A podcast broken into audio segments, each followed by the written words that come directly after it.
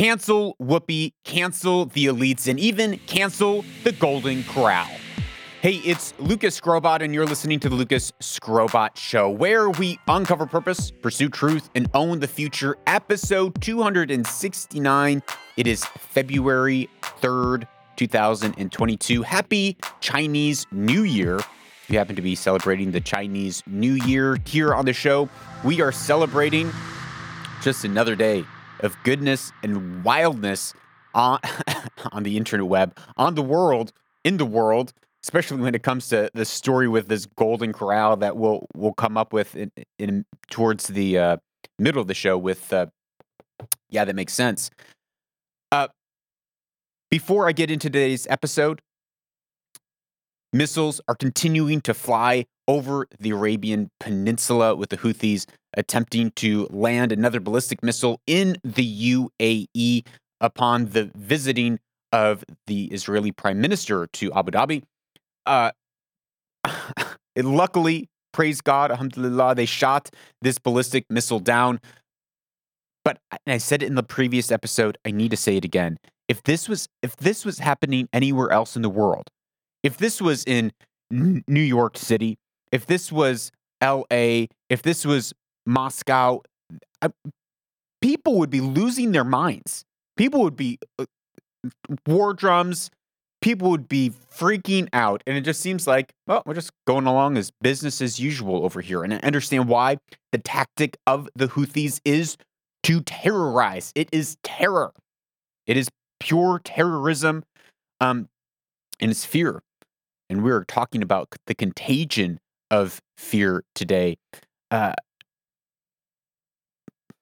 I, I'm just going to leave it at that. Things are continuing to shift and change not just on a global scale, but even specifically here in the Middle East, here in the Arabian Peninsula, we are going to continue to see big changes socially, politically.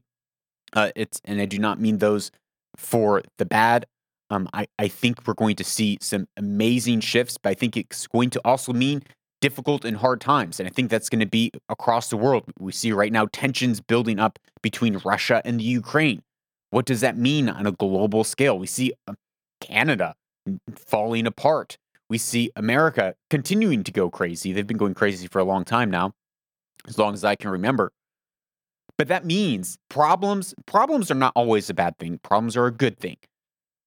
In that, you can be a person that solves people's problems. That's what leaders do and you are a leader in some regard. Now, whether that is just leading yourself as an individual, whether that's leading your family, leading your team, even if you're not in a leadership position, you could be leading your team because people are looking to you as for social cues of how to respond to a situation. What's the attitude I should have towards this? We can lead by influence, even if we don't have a title. It's actually a much more powerful position to lead from. I was telling my son this the other day that leaders are also also followers. Leaders are followers. Everyone is following someone and everyone is leading someone. So leaders are people who solve problems for people. And if there are bigger problems that are happening across the globe, that means we can solve problems, whether it's for our family, for our community, for our friends we can solve and should be solving problems. And that's what we talk about here on the show. How do we create strong, robust, personal, family, and corporate culture or social culture? I guess we don't really talk about corporate stuff very much, but social culture and fabric so that we can withstand when the trials and the tribulations come, because they will come and they are coming. Speaking of trials and tribulations, they are coming to Whoopi Goldberg. Whoopi, uh, famous voice on The View. We've played her clips a few times. I can't think of nearly anything I agree with her on. And she's being canceled this week for her statements on what she said regarding the Holocaust. So, the, the backstory there's this book, Moss, Maus, uh, a graphic novel, uh, kind of cartoon novel on the Holocaust. And there's some pictures of nudity, there's some swearing. And a school board in America decided to take it out of their curriculum for reading the Holocaust. Now, what this means is that they're still going to study something about the Holocaust. They're just not going to use this book, which is I I studied English literature. I don't think we should be canceling any books. Uh, I can understand why a school board would have to make that decision, whether I agree with it or not. That's a hard choice. I'm not. Uh, I'm not sitting in the position of that school board, but I think things like the Holocaust, where six million Jews died, we ought to look at that from a graphic standpoint. We need to understand not just on a theoretical level, but we all need to understand what was really happening there, including Whoopi Goldberg. Here is Whoopi.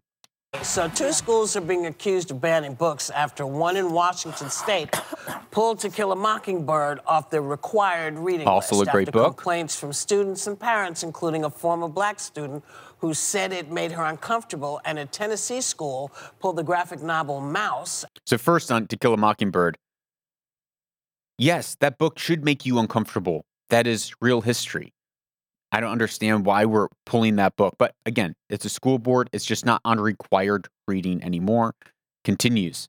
Out of their lessons on the Holocaust because it contained some nudity and some bad language. Personally, I'm shocked because, you know, given the story of Maus, I'm I'm surprised that that's what that's what made you uncomfortable. The fact that there was some nudity and uh, Whoopi and I agree on a sentence. This is this is amazing. I actually there's some things I do uh, agree with her on in part, but in whole there's some big issues. She continues. I mean, it's it's about the Holocaust, the killing of six million people, but that joke. didn't that didn't bother you. But the the I, naked. I'm not sure thing. that they don't use the naked part as a kind of a uh, canard Yeah. to throw you off from, from the fact that they Maybe. don't like history that makes white Maybe. people look bad. Oh, so so the argument that they're really making here, and this is really through the, the whole segment. We're not going. to It's a six minute segment. We're not going to play the whole thing. But the argument that's being made is, aha, the reason they canceled it is because they're actually white supremacists that canceled it that don't like their their history. They don't like the fact that it's exposing a bad side of white history because it's quote unquote, and we're going to get into this quote unquote white on white. It's not a race issue, says Whoopi in this next clip. She says, "Oh, it's just white. pe- It's just hum- humans being ugly." Which, before we get into this next clip where she says this, I, I want to say this. I I do agree with that, except for the fact that I agree with that all the time. Whoopi does not agree with that all the time. Apparently, what happened in the Holocaust had nothing to do with with racism. And according to their definition, it doesn't because they have redefined the left, progressive left, have redefined racism. We'll get into that. Here's the clip that really got Whoopi into big trouble that's causing her to be canceled by her own show. Let's be truthful about it because the Holocaust isn't about race. No. Wait, I'm going to play that again. Oh my And goodness. let's be truthful about it because the Holocaust isn't about race. The Holocaust isn't about race. Then what's it about? Whoopi, please enlighten me. No. no, it's Well, not about maybe race. ethnicity. Well, they no, consider it's Jews about a different but- race. But it's it's not about race. It's not about Well, race. is it about? Because you, it's about man's inhumanity to man. about man's inhumanity to man. Yes, it's true. It's about man's inhumanity to man, and it was racial. Remember the white, what being white is a fairly new thing. Before you were German or you're Italian, you're Jewish, you're Scottish, you're Gypsy. You're not white. You're Greek. You're French. You're Spanish, you're not white. But now, what progressives have done, and this was intentional, this was an intentional change in language, even starting back in the, the, the 30s and 40s, to begin to change some of this language to have more, to have actually more infighting between people. She goes on. That's what it's about. But it's about white supremacy. It's Well, about but going it's not- after it's Jews not about and, and, ideal and race. It's and But these are two Romans. white groups of people. Aha, these are two r- white groups of people, so it couldn't be about race because, in their view, race is the color of your skin, which has a real issue. Has a real issue. What happens when you have an, an albino or someone who is quote unquote white passing? I've had many conversations where I said, "Well, this, you know, this person." Take some whatever random story. If I bring up an example of someone who is succeeding in life or someone who commits a crime and saying, well, they were actually Hispanic. Oh, well, they're white passing. Okay, so now anyone who is doing something and they're kind of white passing, they fall in the white category. And it- it is all depending on the tone of your skin. So it's not about race, it's about color in their mind. And even that is arguable. It, it, the problem with race, and we've mentioned it here, it's this term that is made uh, it's not made up but it's made up in a way that it's not concrete it's not definable because you could have someone from a tongan background that has very white skin and you could say well they're white passing and therefore they don't really count as a person of color oh my goodness okay this clip goes on How do we- after black They But people see too. them as white. And they But you're missing the point. You're Yeah. missing the point. Yeah. The minute you turn it into race, it goes down this alley. Let's talk about it for what it is. It's how people treat each other. It's a problem. It doesn't matter if you're black or white, because black, white, Jews, uh, Ita- everybody eats each other. So is it? Yes. So here, here's here's where I do agree with the sentence, but her argument, she's using this sentence differently in her argument. I agree. Everyone eats each other. It doesn't matter whether you're black, white, Jewish, Arab, uh, Polish. I'm Polish. Doesn't matter. Everyone eats each other, and this is called racism. That is racism. Everyone eats each other. But what Whoopi is saying, ah, no, that's not racism. That's just humans being bad. Humans being bad people, but that's not racism.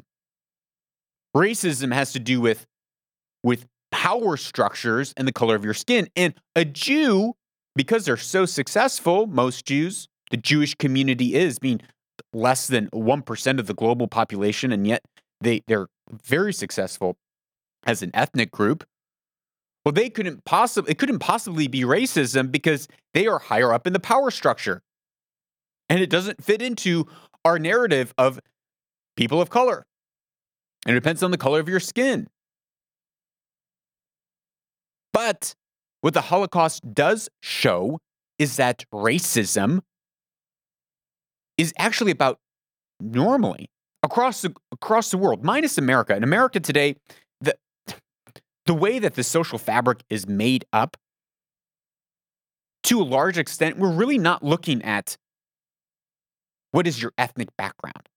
Me being a, mostly a Pole doesn't really affect my standing in America. Before, before even 50 years ago, whether you're Italian, whether you're Polish, whether you're Irish, those things really matter. People, the Irish really d- did get lynched in America because they were Irish. But it's it's now melted where now whiteness is being all clumped in. So you're not seeing it as much. But I- I bring that point up to bring this up. In the rest of the world, pretty much everywhere else, your tribe, your ethnicity, it matters. It is the question that is asked. Where are you from? What is your family? What is your status? What is your your your tribe that you come from? And not only is it brought up and it's important, and a lot of stereotypes are attached to that, and some of them, not all stereotypes are bad. Some of these stereotypes are actually quite accurate in the fact that we can understand from a cultural point of view what how someone might behave in a, a certain job or position. So I'm not against stereotypes. You stereotype me, I stereotype you. Everyone gets stereotyped. It's the way that our minds are able to process an, an immense amount of information. But these ethnic stereotypes in many places across the globe defines the salary of someone written into law defines someone's salary. Oh you're from bangladesh? Well this is how much you should be able to make or the, the going rate the floor rate for your ethnicity in this job. You're an engineer from bangladesh? Well here is your ceiling. Here is what we should pay you. Oh you're an engineer from india? Here's what we should pay you oh, you're an engineer from Europe. Here's what we should pay you. It's based on ethnicity, it's based on your passport, it's based on where you're from, not based on necessarily the color of your skin. That's how the majority of the world sees it. Color does play into it. In the rest of the world, they are looking at the shade of skin. And oftentimes marriages won't go through because the family doesn't like the the tone or the shade of the the person that they're going to marry, even if they're from an acceptable tribe or acceptable ethnicity. So it does play into it. I'm not saying that it doesn't, but I'm also pointing out that once you take away ethnicity from race and you make it only about the color of your skin, you get into these problems, these semantics that are confusing because your language is loose. Your language is loose. Here's the rest of this clip by by Whoopi. If you're uncomfortable, if you hear about Maus, should you be worried? Should, should your child say, oh my God, I, I, I wonder if that's me? No, that's not what they're going to say. They're going to say, I don't want to be like that. Well, hopefully. I well, want to be cool. Yeah. And in- well, well, so that clip really didn't add much. Apologize for that. Whoopi goes on to double down. So Whoopi gets then called out. This this narrative goes. Whoopi then gets called out. She issues an apology. You know, the, classic. Uh, you know, I'm going to learn. You know, thank you for telling me. I'm aware of what I said was hurtful. It's not what it meant. And then she goes on.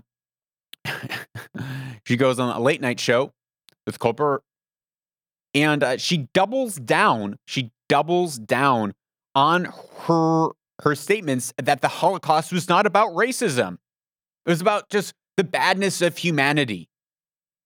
Which, again, it's like, in, in some ways, I agree, but I agree in a different, I come to a different conclusion of it, which is it's not about the color of your skin. It's people are bad, period. And all people have the capacity for evil. You and I, we have the capacity of evil, wickedness in our hearts. We were no different. We're no different than than people who followed orders in killing millions of Jews. No different. That could be you, that could be I. Because evil runs down the center of every man's heart. But she's making the argument in, oh, this white on one thing, that's not racism. That's just people being bad. But this over here is racism. Here, here's Whoopi. Have you have you come to understand that the Nazis saw it as race? Well, because they might like well, asking the Nazis, they would say yes, it's a racial issue. Well, see, this is yes. So the Nazis they saw it as a racial issue. They they said Jews are an ethnic group. Now I, I get into this conversation here in the Middle East all the time. Oh, well, Jews they're just a religious group. Well, no, they're they're actually also an ethnic group, a very distinct ethnic group what's interesting to me because the Nazis lied. How the Nazis lied? It wasn't. They the Nazis lied. Oh, it wasn't an ethnic group. This, these these people weren't an ethnic group. Why, Whoopi? They had issues with ethnicity. Not with race, because most of the Nazis were white people, and most of the people they were attacking were white people. Uh, see, and here's the problem. Here's the problem with Whoopi's statement. Most of the people they were, they were attacking with white were white people, and the people they were attacking were white people. But this is where this is where this construct of race totally breaks down. The Nazis wanted to create an Aryan race, an ethnically pure race. In many places, many genocides around ethnicity. This is racism, but we've redefined racism as structures of power. Why? Because that's what CRT tells us. That's what critical race theory tells us. That's what intersectional race theory tells us that it is people who are lower in the power structure structure that are being oppressed and that is racism. And if you are from an Asian American background, if you are from uh, an Indian background and you're living in America and you're you are succeeding disproportionately successful for your for your population in places of power and influence. Well that's because you're using white thinking. That's because you're using the the strategies of the white man such as logic and showing up on time. This is what they say. This is what CRT says i disagree with it. I think this is a totally insane and racist thing. To say that showing up on time is a white construct to say that using reason and the scientific method is a white construct and that Asian Americans or Asians, period, not just from uh, Far East Asia, but even Central Asia, who use these things are using white thinking, and therefore they are either white passing or white adjacent, even though they're clearly not as far as a tone, skin tone. insane. It's in it's just insane. Okay, Whoopi, what else what else do you have to say for us? So to me, I'm thinking, how can you how can you say it's about race if you are fighting each other? So they're not. It all really began because I said, how will children, how will we explain to children what happened in Nazi Germany? This wasn't, I said, this wasn't racial was racial. This was about was white ethnic. on white. And everybody said, no, no, no, it was racial. And so that's what this all came from. So once again, don't write me anymore. I know how you feel. Okay, I already know. I get it. And uh, I'm going to take your word for it and never bring it up again. We have to take a quick break, uh, but stick around. We'll be right back with take more. your word for we'll it. Oh my goodness. I'm going to take your word for it and never bring it up again. In other words, I totally disagree with you. I totally don't see it the way that you see it. I'm going to stick to my guns. I'm not apologizing. It's white on white, and therefore it's not racial, it's not ethnic. And again, the 15th time in this episode, it's the problem with using the word race, especially when it's defined as it is now, is structure as a color or power, when really it's about ethnicity It's ethnic struggles, which have been happening for thousands of years, will continue to happen for thousands of years. It's not going away anytime soon. That is what racism is it's ethnic conflict between people. Well, she got canceled. Should she got canceled for that? I don't know. She should have got canceled probably for a lot of things. I'm not into the canceling. I think if people want to subscribe and listen to Whoopi, that is their prerogative. They should have the right to do it just just as I should have the right to be able to subscribe and listen to Joe Rogan, for instance, who's getting canceled, uh, trying to people are trying to cancel him off of Spotify.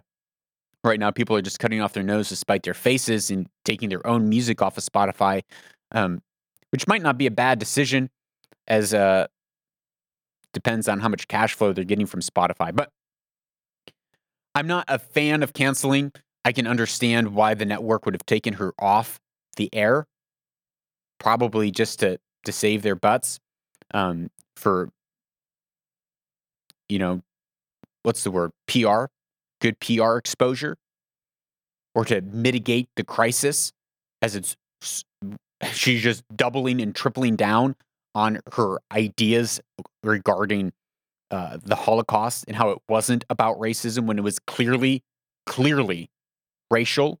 But before it, the issue is, even today, it still should be and stands that it's not white on white, it's ethnic. And these ethnic conflicts, we used to see them as Italians as being a different race, a different nationality, Jews being a different race, Germans being a different race. Irish being a different race.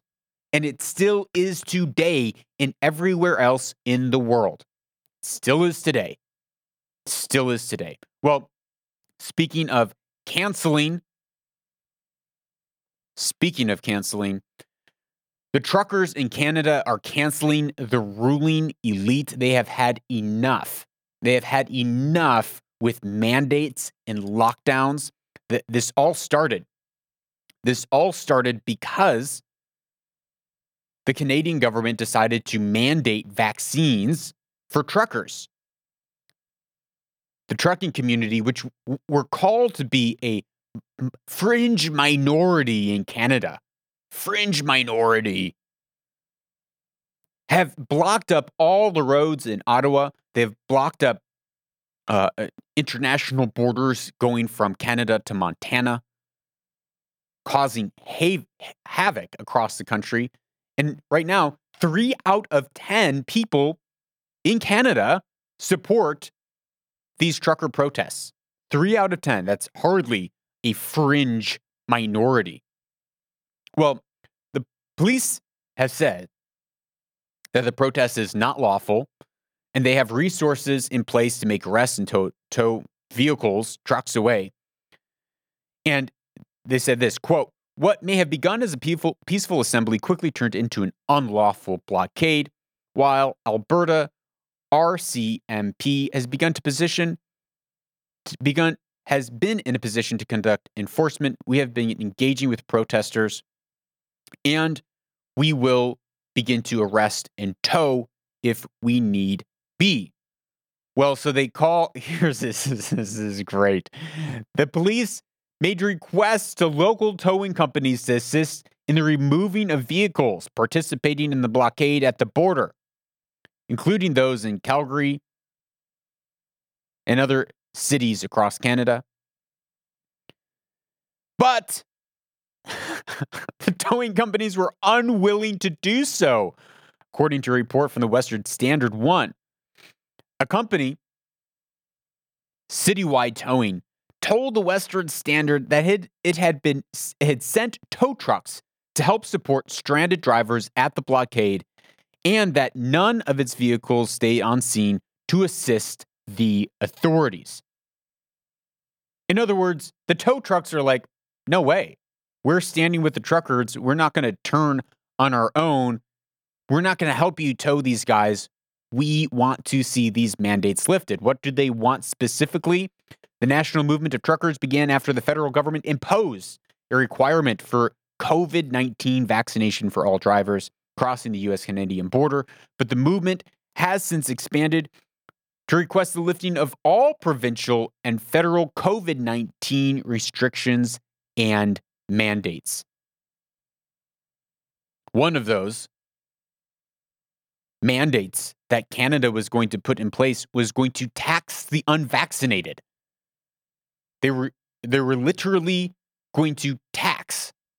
Quebec was going to tax people who were unvaccinated to make up for the, the cost of those who have to go to the hospital because the unvaccinated are not taking their carrying their fair share. Uh, just wildly crazy. Uh, here's a clip by Dennis Prager on uh, commenting on what's happening with the truckers.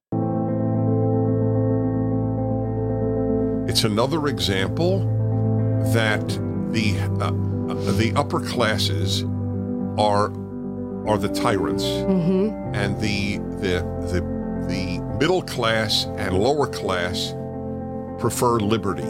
Yes. It, it's a, it's a very interesting phenomenon, and I know this uh, for my whole life because my field of study was communism. Incredibly, given the world that we live in now, and uh, it uh, one observer noted all the support for Stalin in, in America and the West, and said it was the intellectuals who supported Stalin. The hard hats hated him. Yep.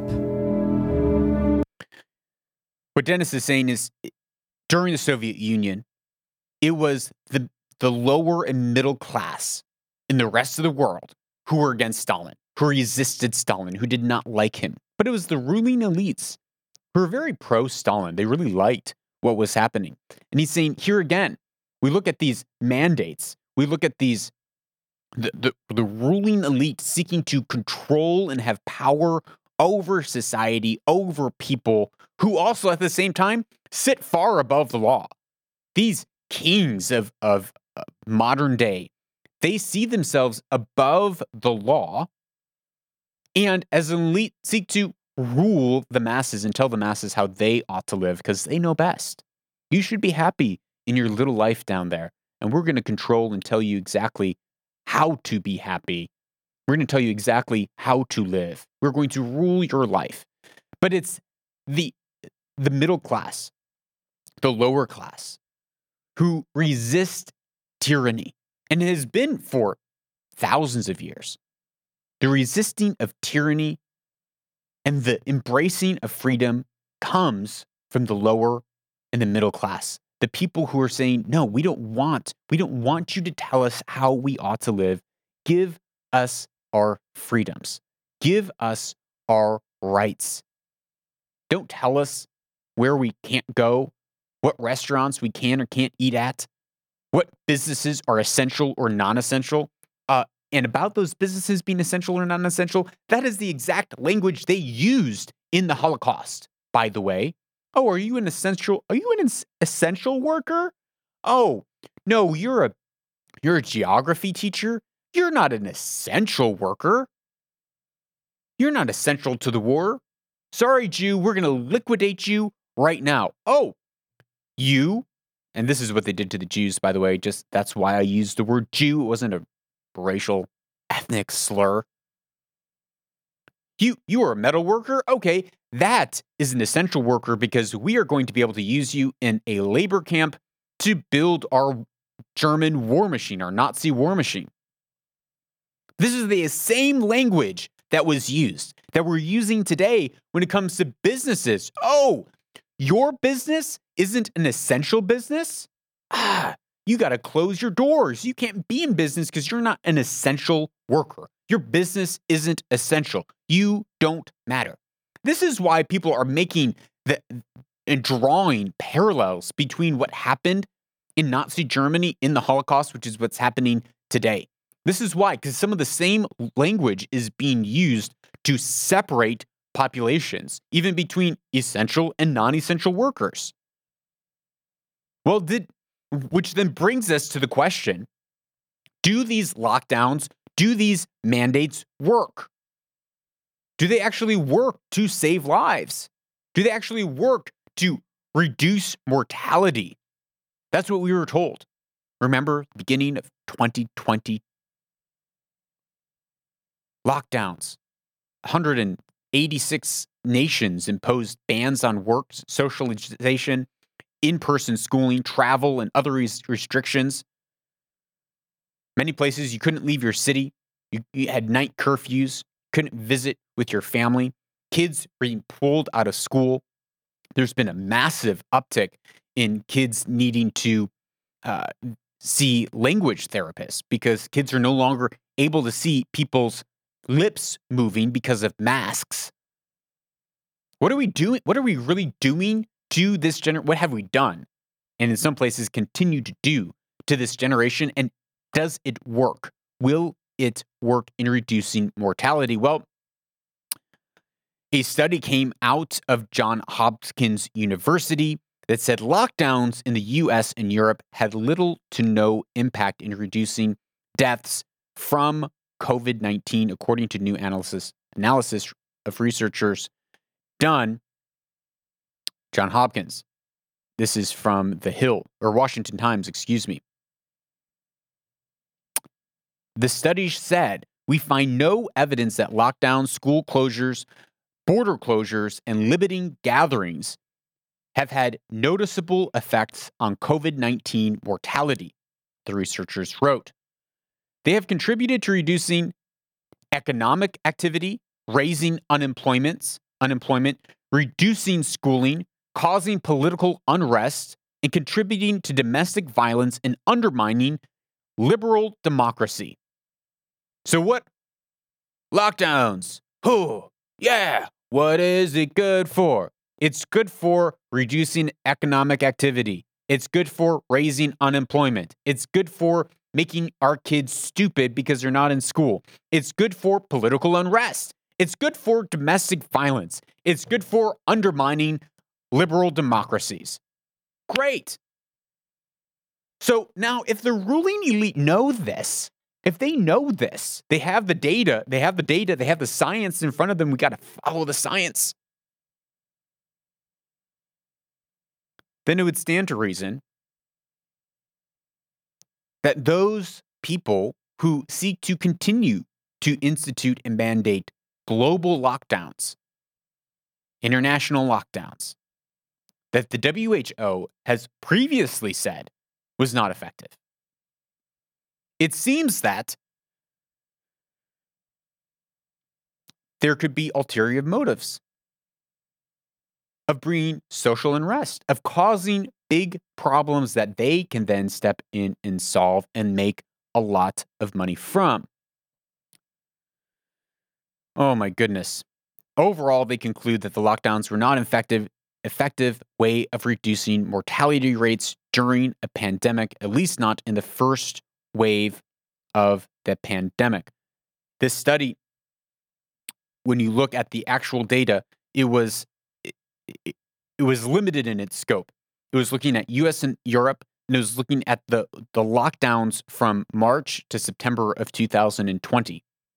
Now, these were not looking at uh, voluntary measures that people took, but they were looking at mandated measures such as no indoor dining, uh, quarantines, the closing of schools and businesses. So it was limited in its scope. It wasn't the everything that every nation did. It was limited in its scope. It said that the, these strict lockdowns on average only reduced deaths by 0.2%. Point, only reduced them by 0.2% of mortality rates. It also said, for, for full transparency, that when looking at specific measures not just the broad lockdowns, but some specific measures did prove to be helpful in reducing deaths by approximately 10.6%. One of those was the, the, the closing of non essential businesses.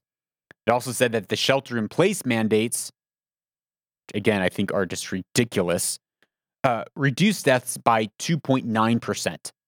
This is what the average in these studies show. So it's not just 0.2%, but that was on average. But they did say that some specific things prove to reduce mortality rates. So figure to throw in that caveat in there just for the sake of honesty and clarity. But what lockdowns? What, what what's going to happen? What is the future of lockdowns? Is there a future in lockdowns? Well, yes, yes, there is. Don't worry if you loved lockdowns because you had an excuse to stay at home and binge your life away on Netflix. And uh, if you if you love the fact that you couldn't go to a, a park, couldn't go outside, couldn't go to beaches, zoos, uh, if you like that, don't worry. More of it is coming your way, and it's not just a uh, it's not just a fairy tale. It's not just hype. But in November of 2020, the Red Cross proclaimed that climate change is a bigger threat than COVID 19 and should be confronted with the same urgency. It's climate change, ladies and gentlemen. Climate change. We're are we going to see climate lockdowns? Just like we saw COVID lockdowns that start gradually and discreetly and that slowly ramp up putting special carbon taxes on people who don't comply, making people who question these car- carbon tax, question the the movement restrictions, questioning people who why do some people have special rights to travel and other other people don't? Well, those people will probably be labeled as climate deniers or simply a domestic terrorist.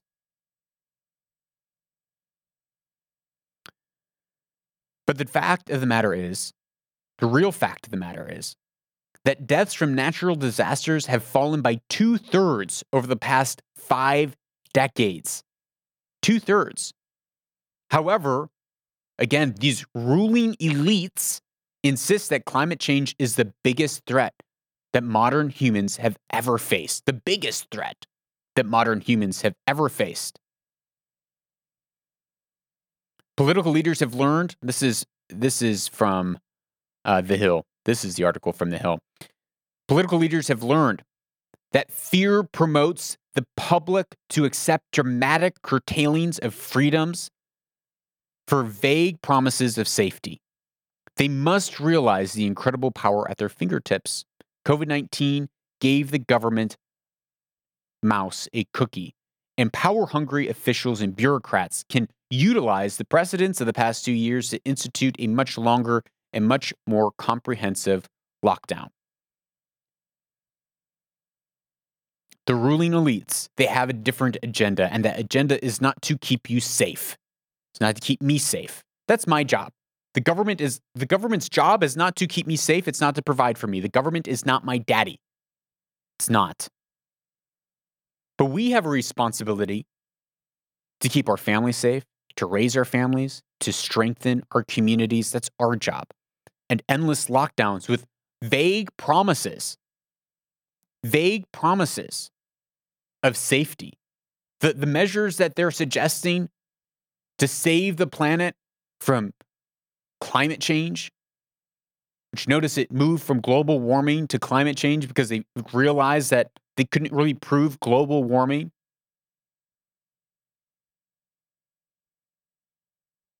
These vague promises are going to cause, I hope they don't, but could cause millions to trade their lives to be locked down because of fear in this vague promise of a future. While the ruling elites, you know, they get their free passes to travel to these climate change change summits on their jets. What's the carbon imprint and footprint that they have? Again, it's just two it's just two two different spheres, two different segments and echelons of society. That's uh, to pull this all in as we reflect on this and we we think about the the broad like what do we take away from this besides just being enraged at the insanity that we live in and makes us feel more powerless this can all make us feel more powerless but i reflect on this and this is what i get out it's truth living in truth that leads to freedom right? It's the truth that sets you free. And truth is not just knowledge but it has to be lived out. It has to be lived out. And no matter what circumstances you are in, if you personally are living out truth, you have freedom in those areas. You can live free no matter whether there's government instituted lockdowns or not. You can live free. So in this, I, I, I, I zoom back out, or maybe I zoom back in, and I think about our personal lives. And I ask myself, what is the what is the principle? What is the truth that we ought to grab onto to implement into our lives so that we can walk out in our purpose? And one of those truths, I believe, is humility. That the ruling elite that we see today seem to really lack empathy and seem to lack humility in those that they lead. And what I mean by this is even when you look at language like non-essential worker, when eh, when a quote unquote essential worker politician is just white collar politician is still making their income, still making their checks. They're still profiting from the stock market, but they're putting blue collar workers, low income workers who are eating week to week and month to month, day to day. There are millions of people in India who are day laborers. And if they don't work that day, they don't eat that night. Their families don't eat that night. Lockdowns across India have put millions of people into starvation that are already on the they're on like they're in poverty. They're living probably underneath $2 a day. These have real world implications. And when the, the data shows, the science shows that these lockdowns are not saving lives, I look at it and I take a step back and I say, okay, we need to have empathy for those that we're leading. We need to have empathy for whether it's our children, our employees, or our spouses, our friends that we're leading. We need to lead with empathy. And that takes humility. It takes humility when we're leading to feel, take a step back, a step down, and say, let me see you, my children, as a human being. Let me see you, my employees, as human beings and what you are feeling. And then how do I manage the good of the whole with the, the essential needs of the individual, of the empathy of the individual, and giving freedom to that individual. Freedom to make their own choices as we can. And this is one thing we continue to do with our children from a very young age. We always seek to give our kids autonomy and freedom to make their choices, to get their food, to do things for themselves to make them strong and powerful people. I do this with when, with employees when we're working on a project together. I always seek to give the most amount of creative freedom that I can to them so that they can grow and have empathy and say, what, what do you think is going to be best for you in this situation? It doesn't always work. But we need to lead with humility and empathy. And that is a gate that enters into that field of truth where we live in freedom. Rather than being a micromanager, rather than being someone who is leading from a place of being above the law. This is this is how we step into purpose. This is how we step into truth. Yeah, that makes sense. Yeah, that makes sense. In a post truth society where we've exchanged truth for lies and reason for postmodern irrationality, the absurd, it finally makes sense. Well, I'm sure today that Whoopi should have won the position for yeah, that makes sense, uh, as it was a perfect a perfect spot. But instead, we have something a little bit more uh, light, maybe light. I don't know. It's pretty violent and insane. So there is something for those of you who uh, are not American, uh, that's an American uh, uh, institution, if you will, and that is the Golden Corral. The Golden Corral is a steak buffet restaurant. You come, you pay your twenty four ninety nine or your nineteen ninety nine. I don't even know what it is, and you go to the Golden Corral, and it just even the name of it. It's I get this picture of a, a farm with troughs and uh, slop being thrown down, and the animals just gathering around and eating to their heart's delight until they're stuffed and gorged. And you know, of course, the, the food at these places are just stuffed full of starches to fill up your belly, grease. Uh, oh man, I mean, maybe maybe you're a fan of the Golden Corral. I don't know but the, the thought of it right now, maybe because it's early in the morning, is just oh, it kind of makes your stomach turn. You can you can already feel the stomach ache from afterwards. Well, oh my goodness. Here's if you're if you're listening and not watching, I will I will do my best to describe the scene that we are about to see that took place in the Golden Corral, which is a steak buffet, by the way, and they ran out of steaks. And so, what what is the response of these uh, kind and loving people at the Golden Corral? Well, let's see. You, you can see a group of people amassed around some tables, yelling. Everyone's yelling. Up, chairs start coming out. People start picking up tables. Up, and now full on brawl where people are throwing high chairs, people are throwing tables, people are brawling. The the staff is begins to this one brave lady towards the end of the clip comes in to break up a fight where people are literally picking up tables, those big heavy tables with the metal axes at the bottom, uh, to try to th- and throwing them across the room at other people, a full on brawl. This one brave lady steps in to get this guy to put down a table, and people are still throwing chairs. In insanity. This, I mean, I'm sure this is not new to to the world. I'm sure that in the wild, wild west, and in the Stone Ages, and in the medieval times, in the Dark Ages, there were brawls over food all the time. No doubt. No doubt this is not a new phenomenon, but it does show the decadence that we live in in today's society.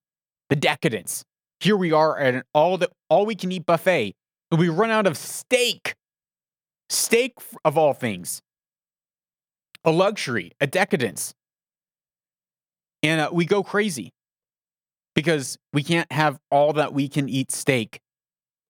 Sure, it can show a, sign of, oh, look, the supply chain is breaking down. But I think what more it shows, at least to me, is the, as I said, the decadence that we live in, the spoiled, the spoiledness that we live in, that we live like kings. We live like kings. And what are you going to do about it? What are you going to do with your privilege? Because we really do, we all, every person alive today has an immense amount of privilege. Every single person. What are we going to do about it?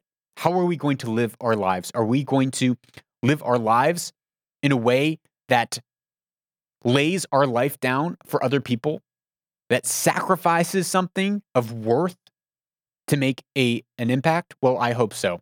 That's what I I certainly want to do. My wife and I little sidebar. My wife and I uh, watched Schindler's Schindler's List the other week, which is a story of Oskar Schindler saving thousands. He was a, a Nazi in Nazi Germany, and he profited off of the slave labors of Jews. But then his heart was transformed of someone who was just a, a womanizer who loved money to all of a sudden one of empathy and humility. And he ended up buying with millions of dollars and paying for over 1,300 Jews to be rescued by extracting them out of these death camps and putting into into camps to work in his factories, but he's saving their lives. And uh, at the end of his this the film, and at the end of his life in real life, it's a true story. He's he's saved thousands of lives, or a thousand lives, thousand three hundred. And the war is over, and he has this moment, and he he realizes he looks at his ring, he looks at his car, and he says, "I could have that car could have saved ten more lives. That this this pin, it's gold. It could have saved one, maybe two, one one more life. I could have I could have gotten one more soul out, but I was so self-consumed. Even in the midst of my saving thousands of people, I was self-consumed. And that really struck me and my wife at the heart. And I want to be someone who doesn't hold on to the temporal things of this world, of, of the decadence and softness that we live in, but I want to burn my life out, burn my resources out to impact the most amount of lives. Well, in order to do that, in order to stay on the show, on the show, in order for the show to stay on the air, uh, well, it's done by viewers and listeners like you. Thousands of people tune into this show every month. And we are so grateful that you are here, that you give your time and attention to this program, to this production. Thank you. Thank you. Thank you so much. It's such an honor, honestly. Uh, but we don't have big, massive sponsors. We're not playing ads in the middle of the show every five minutes. But this show is provided and supported by viewers like you. So if you get value out of the show, we ask that you'd give value back to the show in the measure that you received it. And you can do that by giving your hard cold fiat at lucasskrobot.com backslash support. You give your hard cold fiat there, or if you are into the bitcoins, uh, you can stream Satoshis, sats, on podcasting 2.0 certified apps like Podfriend, Breez, Sphinx, or Podstation. And that as you listen to this show or your other shows that you love to listen to, you can stream one cents and two cents per minute that you listen. And that would be one great way that you can support the show. All right, don't go away. We'll be right back with our closing Weaver and Loom segment.